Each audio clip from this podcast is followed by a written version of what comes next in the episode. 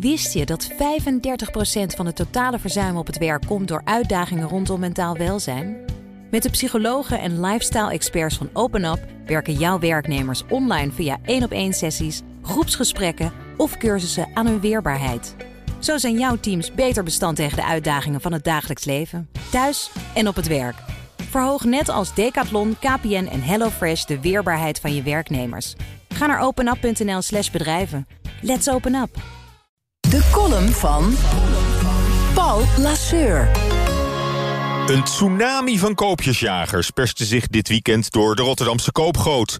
Dezelfde taferelen deden zich voor in de winkelstraten van Dordrecht en Eindhoven. Het liep zozeer de spuigaten uit dat de burgemeesters ingrepen. Winkels moesten eerder sluiten. Op de Kalverstraat in Amsterdam werd bij wijze van crowdmanagement... eenrichtingverkeer ingesteld voor het winkelend publiek. Want coronamaatregelen waren niet te handhaven. Anderhalve meter afstand bewaren was op veel plaatsen niet te doen. Natuurlijk had Black Friday dit jaar landelijk verboden moeten worden. Maar het kabinet koos ervoor om dit massa-evenement gewoon op zijn beloop te laten. Terwijl ze van alle kanten waren gewaarschuwd. Door de 25 burgemeesters van het Veiligheidsberaad... door de ervaring met voorgaande edities... en zelfs door de FNV, die zich een maand geleden al zorgen maakte over... de uitverkoop van de volksgezondheid. Maar ook zonder alle waarschuwingen kon de regering deze massale volksoploop lang van tevoren zien aankomen. Waarom dan niet vooraf ingegrepen? Dit valt toch niet uit te leggen in de cafés, de theaters, de stadions... die wel voor het publiek gesloten moeten blijven? Terwijl daar gemiddeld minder mensen op afkomen... dan op het jaarlijkse shoppingspektakel uit de Verenigde Staten. Bovendien kunnen shoppers prima terecht op internet... als alternatief voor de fysieke winkelbeleving. Niet alleen dit jaar had Black Friday verboden moeten worden, maar voor goed. En ook online trouwens. Voor pakketbezorgers is het de hel op aarde.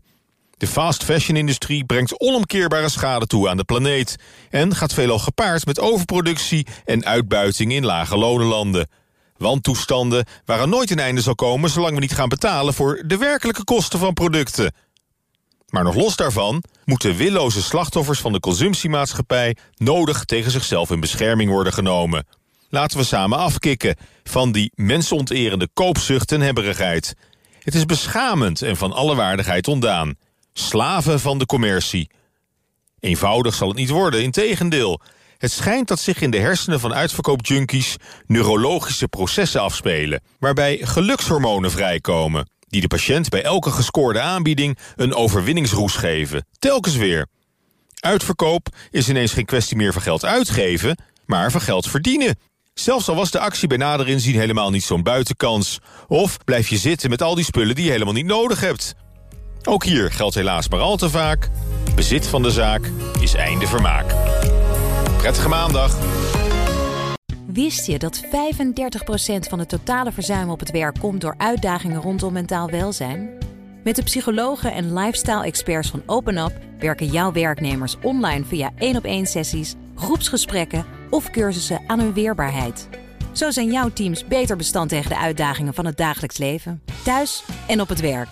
Verhoog net als Decathlon, KPN en HelloFresh de weerbaarheid van je werknemers. Ga naar openup.nl/slash bedrijven. Let's open up!